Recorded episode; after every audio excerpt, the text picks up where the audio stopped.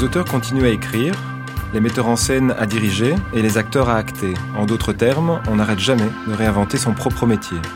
Cette phrase est issue du texte de l'urgence du théâtre au temps du coronavirus de Davide Carnevali. L'école des maîtres a 24 ans. En cette année particulière, nous avons décidé ensemble de créer un projet engagé entre l'Italie, le Portugal, la France et la Belgique. Une édition inédite, tournée cette fois vers les jeunes auteurs et autrices qui se sont rencontrés afin d'écrire et échanger autour de l'œuvre du dramaturge italien Davide Carnevali. Nous avons le plaisir de partager avec vous ce texte exceptionnel, point de départ de ces écritures nouvelles, une œuvre puissante, actuelle et vivante, lue par la comédienne Déborah Marshall.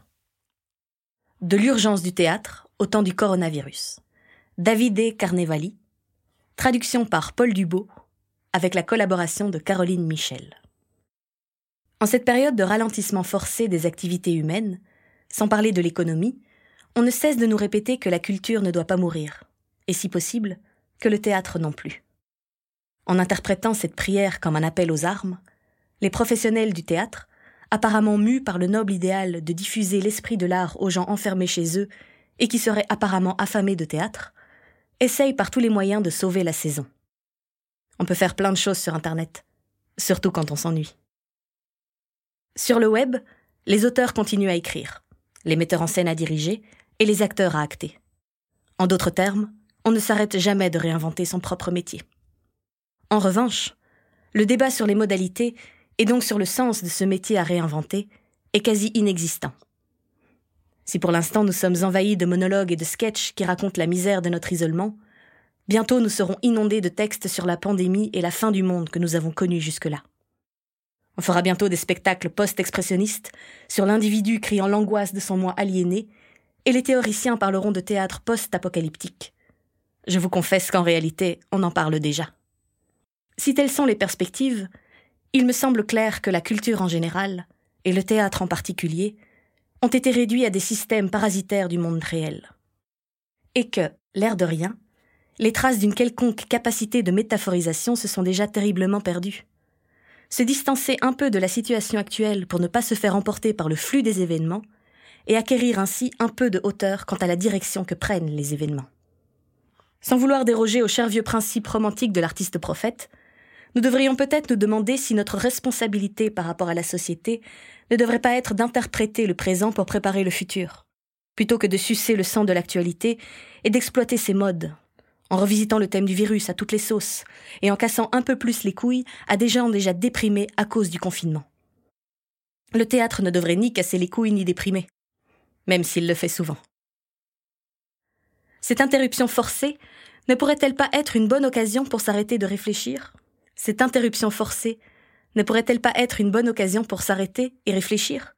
Plutôt que de produire forcément et par inertie des propositions parathéâtrales de qualité douteuse.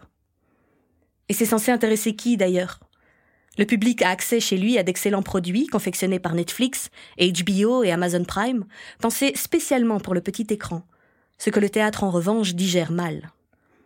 Les fictions radiophoniques, les audiolivres et les lectures, c'est différent. Mais au-delà de la curiosité que peut susciter un monologue sur Instagram Live, ou de la valeur documentaire que conserve l'enregistrement d'un beau spectacle, il me semble que le théâtre est autre chose. Et entre un dramaturge qui donne voix au virus comme si c'était un personnage, un acteur qui monologue sur Skype, et mon voisin qui descend dans la rue en faisant faire la promenade à son radiateur à roulettes recouvert d'une fourrure et attaché à un collier, il me semble que la théâtralité est clairement dans le camp de ce dernier. La période que nous vivons est peut-être la plus propice pour se demander quel théâtre pourrait servir à cette société, vu que, très sincèrement, je pense que le théâtre est l'une des rares choses dont presque personne ne ressent le manque. Contrairement à la Ligue des Champions, à la bière entre potes et au papier cul, qui eux par contre ont laissé un grand vide dans nos cœurs, nos estomacs et nos fesses. Le challenge que je lancerai donc est, que peut faire le théâtre pour reconquérir une place, non seulement dans nos têtes, mais si possible aussi dans nos entrailles?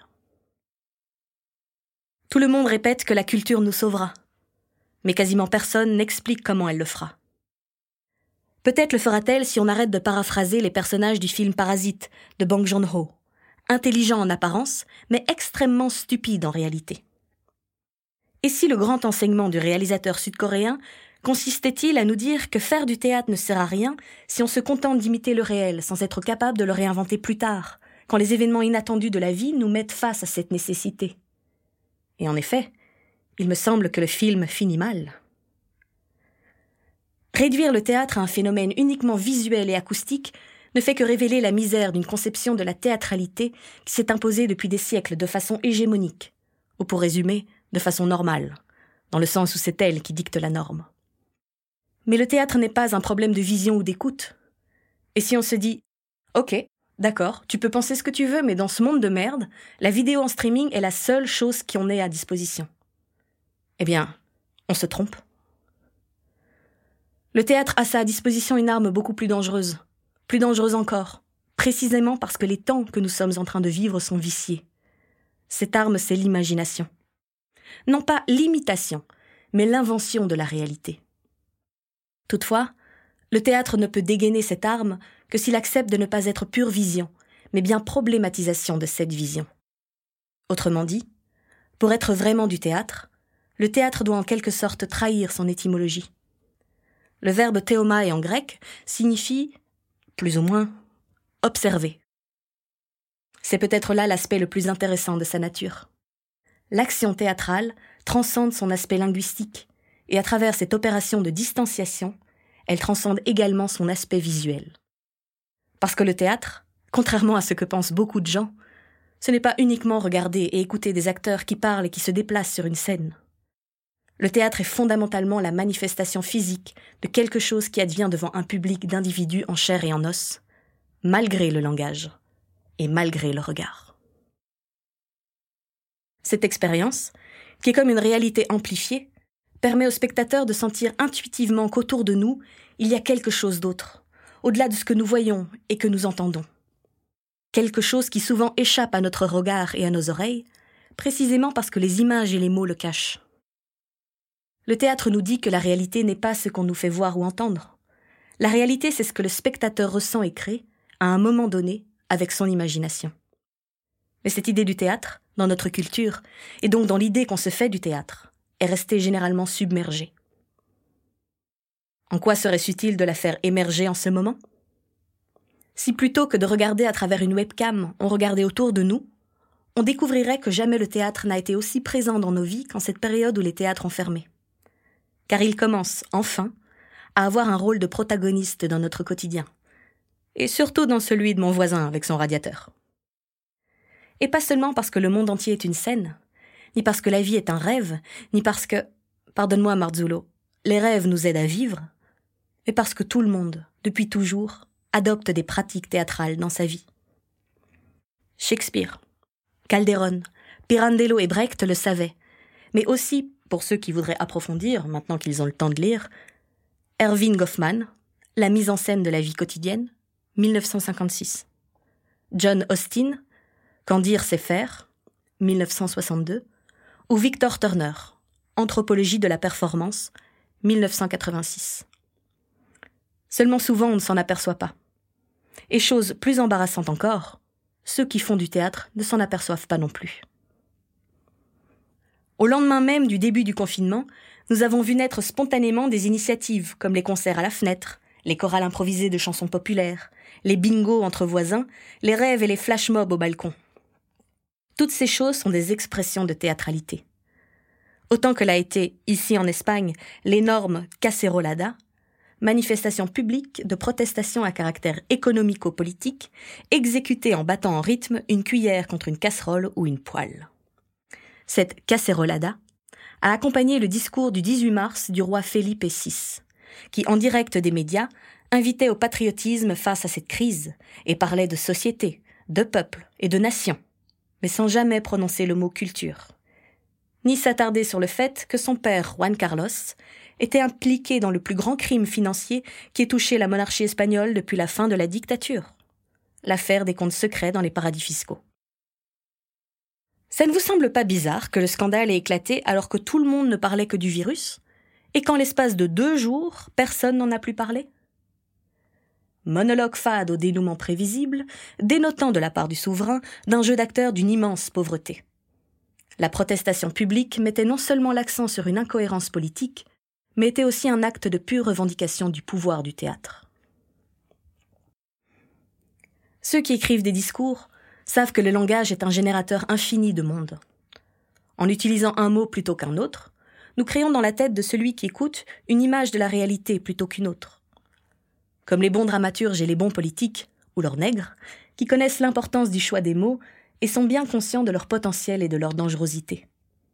En Espagne, ces derniers jours, les conférences de presse se passent par voie numérique et à distance, dans des salles pratiquement vides où le politique apparaît seul. Comme un tout petit pape dans la place Saint-Pierre déserte, qui porterait sur lui la croix de la crise, les bons photographes se différencient des bons dramaturges uniquement parce qu'ils utilisent des images pour créer d'autres images. Les questions sont envoyées par les journalistes à un employé, qui les filtre avant de les transmettre à celui qui doit répondre. Mais très souvent, la réponse du politique n'a rien à voir avec la question posée par le journaliste. Le politique se limite en général à répéter des fragments d'un discours déjà prononcé, en reproposant certains mots-clés et en en remplaçant d'autres, moins importants, par des synonymes. Pendant qu'il adopte l'attitude et le ton de celui qui répond, le politique fait tout pour éviter de répondre, surtout aux questions sensibles.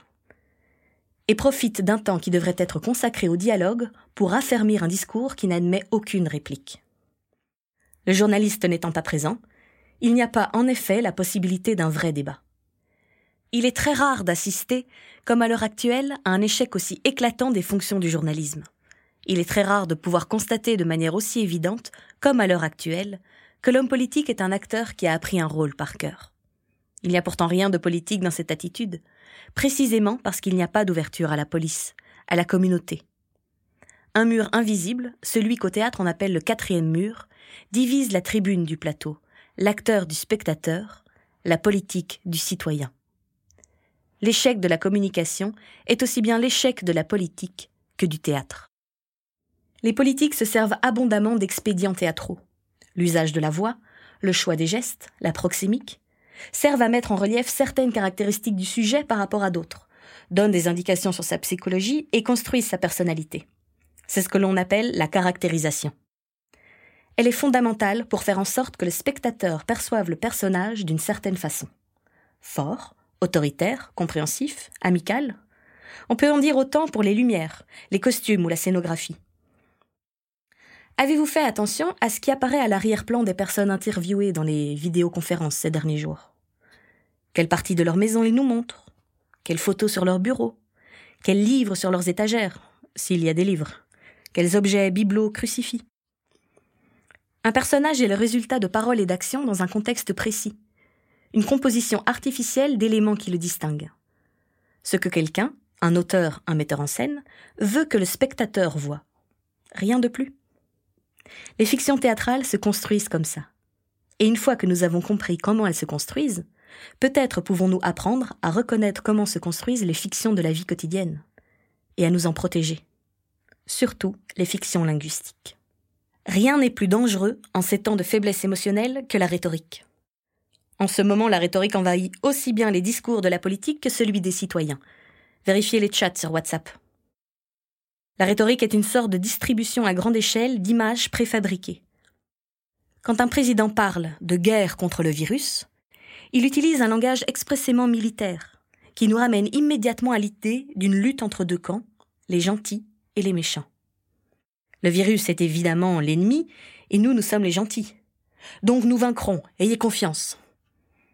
Ce langage est facile à assimiler et adhère à l'idée d'une réalité à laquelle nous avons été habitués depuis l'enfance, grâce à la lecture, au BD, au cinéma, à la télévision et aux contes. Observez. À la troisième ligne de cet article, j'ai parlé d'un appel aux armes, et cela vous a semblé parfaitement normal? Pourquoi? Parce que l'une des bases sur lesquelles nous construisons nos histoires et nos fictions, c'est la notion de conflit.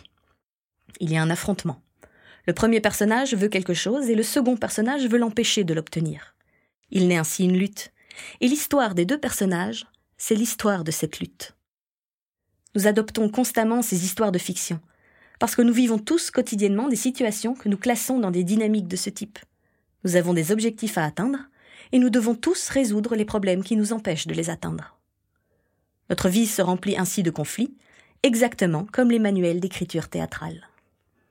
Et si nous voyons notre vie comme un problème de conflit? Le monde se divisera pour nous en méchants et en gentil. Et nous voulons être du côté des gentils, ce qui nous fait penser, automatiquement, que nous sommes des bonnes personnes. Il est très compliqué d'accepter son mauvais côté. Joker en savait quelque chose. Mais le Batman de Nolan aussi. La rhétorique sert aussi à cela, à nous persuader que nous sommes de bonnes personnes. Des bonnes personnes qui luttent ensemble pour une bonne cause. Le problème maintenant, ce n'est pas que nous ne soyons pas en train de lutter pour une bonne cause. Le problème, c'est qui dit que nous devons parler de lutte et de cause. Il y a un virus qui circule, ok, mais que signifie le combattre ou le vaincre? Dans quel sens une maladie peut-elle être un ennemi? Dans quel sens le confinement est-il nécessaire? Est-il vraiment nécessaire pour un phénomène naturel comme une pandémie de parler de guerre, qui habituellement n'a rien de naturel, mais est au contraire un événement absolument humain Les paroles ne sont pas inoffensives. Elles créent dans nos têtes des images, qui se connectent avec d'autres images, et qui rappellent à l'esprit d'autres mots qui évoquent d'autres images. Le résultat de tout cela, c'est une certaine image du monde, cette chose qu'un linguiste allemand, qui donne aujourd'hui son nom à une université de Berlin dans laquelle travaillait une de mes chères amies, appelait d'une manière imprononçable Weltanschauung. Si ce mot vous semble horrible, laissez-moi vous dire que les Allemands ont un mot de 63 lettres pour indiquer une loi inutile sur l'étiquette de contrôle de la qualité des viandes bovines. Rindfleischetikettierungs.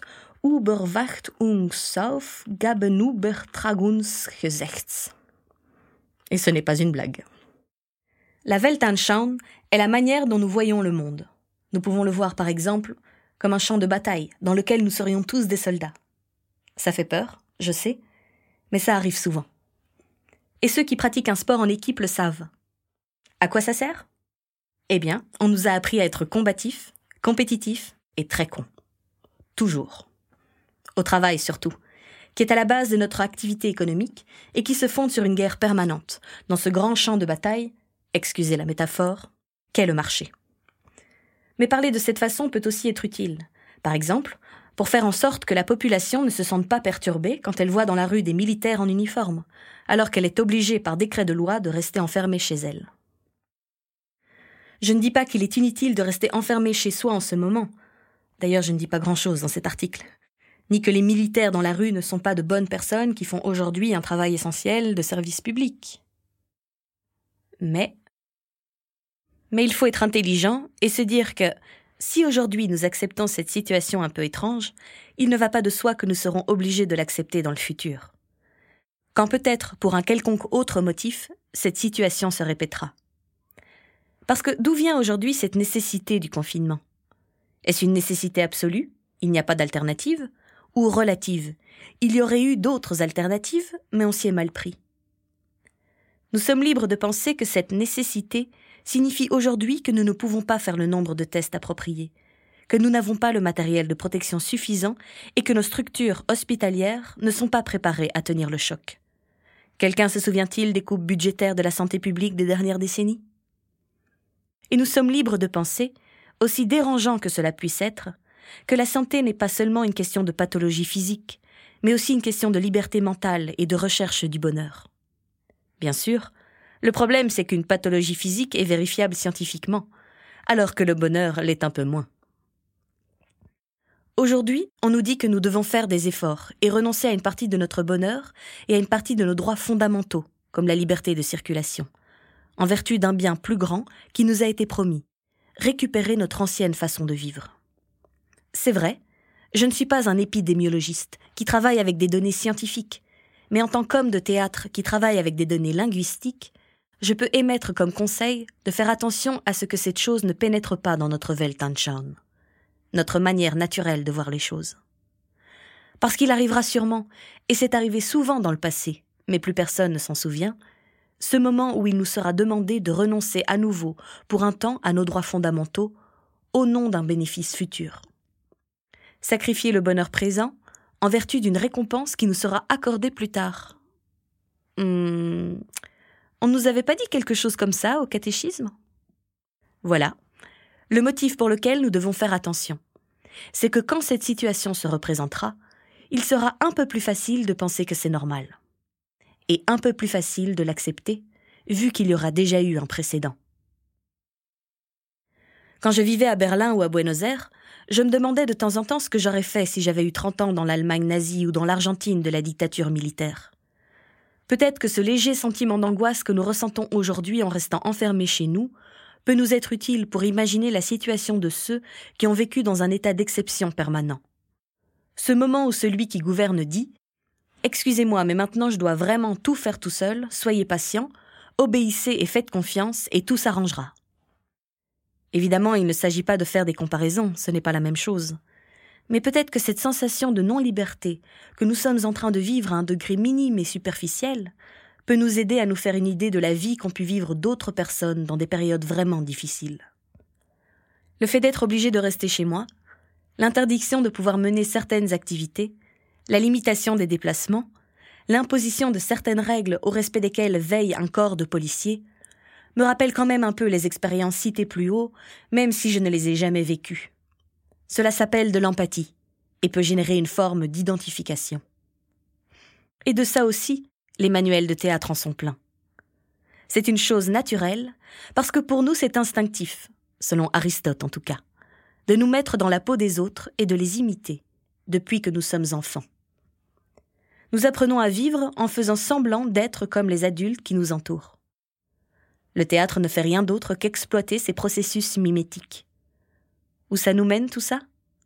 Eh bien, si nous faisons cet effort mimétique, par exemple, nous pouvons mieux comprendre à quel point il est facile, extrêmement facile, terriblement facile, d'accepter la limitation de nos propres libertés personnelles si on réussit à nous faire ressentir une simple possibilité comme une nécessité. Et peut-être que les situations que ces personnes ont acceptées ne nous paraîtront pas si extraordinaires, mais au contraire, elles nous sembleront un peu plus normales. Dangereusement normales. Et peut-être que cela nous sera utile quand ces choses se présenteront à nouveau dangereusement. Le théâtre peut-il servir aussi à cela? Il me semble que oui. Cela nous conduit dangereusement à nous questionner enfin sur ce que nous entendons par état d'urgence. L'urgence est un mot que nous avons beaucoup entendu ces dernières années. Nous l'avons entendu, par exemple, quand on parlait de l'urgence humanitaire ou de l'urgence climatique. On dirait qu'un siècle est passé depuis, non? Quand bien même ces urgences sont largement plus persistantes et dangereuses que l'urgence sanitaire que nous sommes en train de vivre, notre réaction à celle-ci a été pratiquement nulle. Pour ne pas parler des réactions que nous avons quotidiennement face aux appels d'urgence qui n'ont pas moins à voir avec la vie humaine. Il me semble pourtant que ces urgences ont eu bien peu d'impact sur nos vies. C'est peut-être dû au fait qu'aujourd'hui, il nous est plus facile de raisonner sur des périodes très courtes que sur le long terme.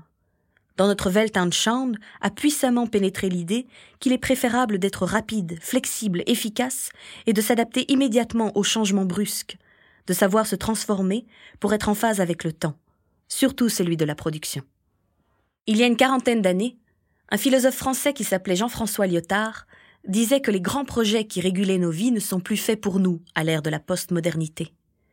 L'une des conséquences est que nous cherchons la résolution immédiate des conflits, et que nous ne voulons plus ou ne sommes plus capables de structurer notre vie en projetant des objectifs et en élaborant des stratégies à long terme. Nous avons perdu l'habitude de projeter. On ne pense pas aux générations futures, mais seulement à la nôtre. Bye bye Greta. C'est une chose naturelle? La société dans laquelle nous vivons nous l'a demandé, et le modèle économique qui dirige notre société dans laquelle nous vivons nous l'exige. Vous avez vu les images de ces élevages dans lesquels le lait va directement de la chèvre aux égouts parce que les producteurs de fromage ne l'achètent plus Ce lait ne peut être conservé et on ne peut pas le consommer parce qu'il n'est pas pasteurisé et qu'en deux jours il tourne. C'est seulement un exemple rural, mais ces choses se passent aussi à grande échelle. Notre économie se base sur la vitesse. Les flux économiques et financiers sont rapides, le processus de production et de consommation aussi. Imaginer des solutions pour l'urgence humanitaire ou pour arrêter le réchauffement climatique implique un effort de projection trop grand, trop lent, trop confus ou trop complexe peut-être. Et nous n'aurons aucun résultat tangible sous la main avant de nombreuses années. C'est une chose terrible? Nous sommes obsédés par la tangibilité des résultats. Nous voulons des données et des chiffres. Chaque jour, nous recevons dans les journaux télévisés des données et des chiffres. Et même cette pandémie est en train de se réduire à une question de données et de chiffres. Pourquoi cette attirance morbide pour la traçabilité des résultats? Avoir sous la main des données et des chiffres nous donne l'impression d'avoir les choses sous contrôle. Et si nous avons l'impression d'avoir les choses sous contrôle, on en a moins peur.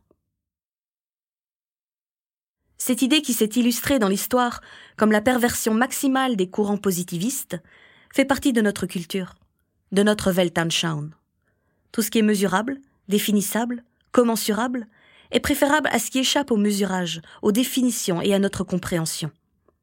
Depuis Aristote, qui avait formulé cette brillante intuition juste pour casser les couilles à son maître Platon, nous sommes tous un peu plus matérialistes. Nous aimons avoir le contrôle de la situation. Et quand on s'aperçoit que dans l'existence humaine tout n'est pas contrôlable, nous avons tous été amoureux. C'est la crise. Pour éviter de passer par de mauvaises expériences, nous nous évertuons à organiser notre vie. Arrêter le monde un jour par mois pour limiter les émissions de CO2 et améliorer un peu le climat, n'était-il pas, il y a un mois à peine, une merveilleuse utopie que personne ne croyait réalisable? Aujourd'hui que le monde s'est arrêté d'un jour à l'autre à cause de l'énorme peur qui nous a assaillis face à quelque chose de non mesurable, non définissable et non compréhensible comme l'expansion d'un virus, nous l'avons réalisé. Que nous reste-t-il maintenant si ce n'est le merveilleux en lui-même? Le merveilleux de ces villes vides et silencieuses, mais aussi le merveilleux de ne pas savoir ce qui arrivera demain. Comment vivrons-nous dans les prochains mois ou années? Notre système économique tiendra-t-il le choc? Et si notre système économique était à jeter? Et si le style de vie que nous avons adopté jusqu'ici était à jeter? Ça fait un peu peur. Comme toutes les choses connues que nous devons quitter. Mais ne vous inquiétez pas. Il n'y a rien de scientifique dans ce que je suis en train de dire. C'est simplement un petit envol poétique.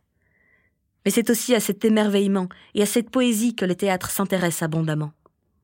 En vérité, le monde est en état d'urgence permanent. J'allais écrire le monde dans lequel nous vivons.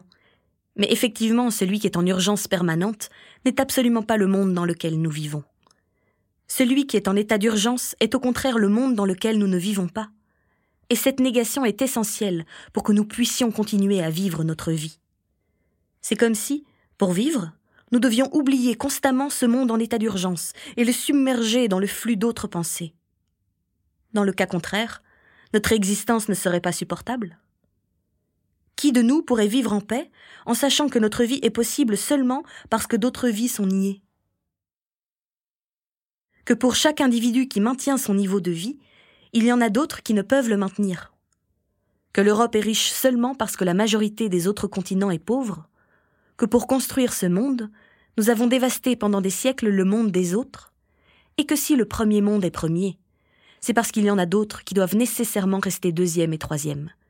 Sinon, à que diable servirait cette distinction? Tout cela, dans notre quotidien, nous devons l'oublier. Nous devons faire semblant que ça n'existe pas. Et ce faire semblant est en fin de compte encore un acte de théâtralité. Le plus important peut-être. La fiction est à la base de tout. Elle appartient à cette tradition des arts du spectacle qui invite à cacher, par l'artifice, le réel derrière une apparence de réalité. Dans la lignée de cette pensée, la vie se dissimule derrière sa reconstruction sur scène et la conscience de l'acteur derrière celle de son personnage. Le spectateur accepte cette convention, il voit ce que le théâtre lui montre et le reçoit comme si c'était la réalité. Peu importe que ce ne soit pas le cas. Ce qui est important, c'est l'illusion. Ainsi, nous acceptons de prendre pour vrai ce qui est faux.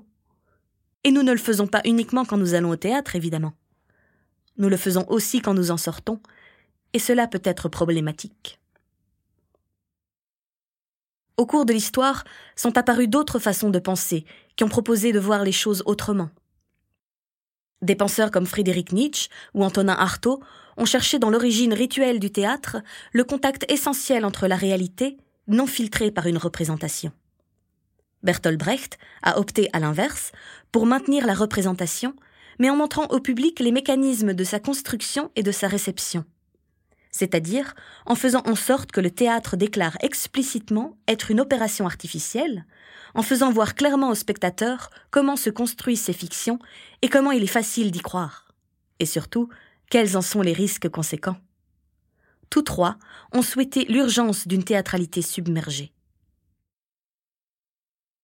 Dans son bref essai appelé L'œuvre d'art à l'époque de sa reproductibilité technique, un autre philosophe allemand, et je vous jure que c'est le dernier que je cite, du nom de Walter Benjamin, qui s'est beaucoup intéressé au théâtre et surtout à Brecht, fait une comparaison entre le magicien et le médecin. Le premier soigne le malade par l'imposition des mains à distance, enveloppé d'une aura de mystère. Le second annule la distance entre lui et le patient.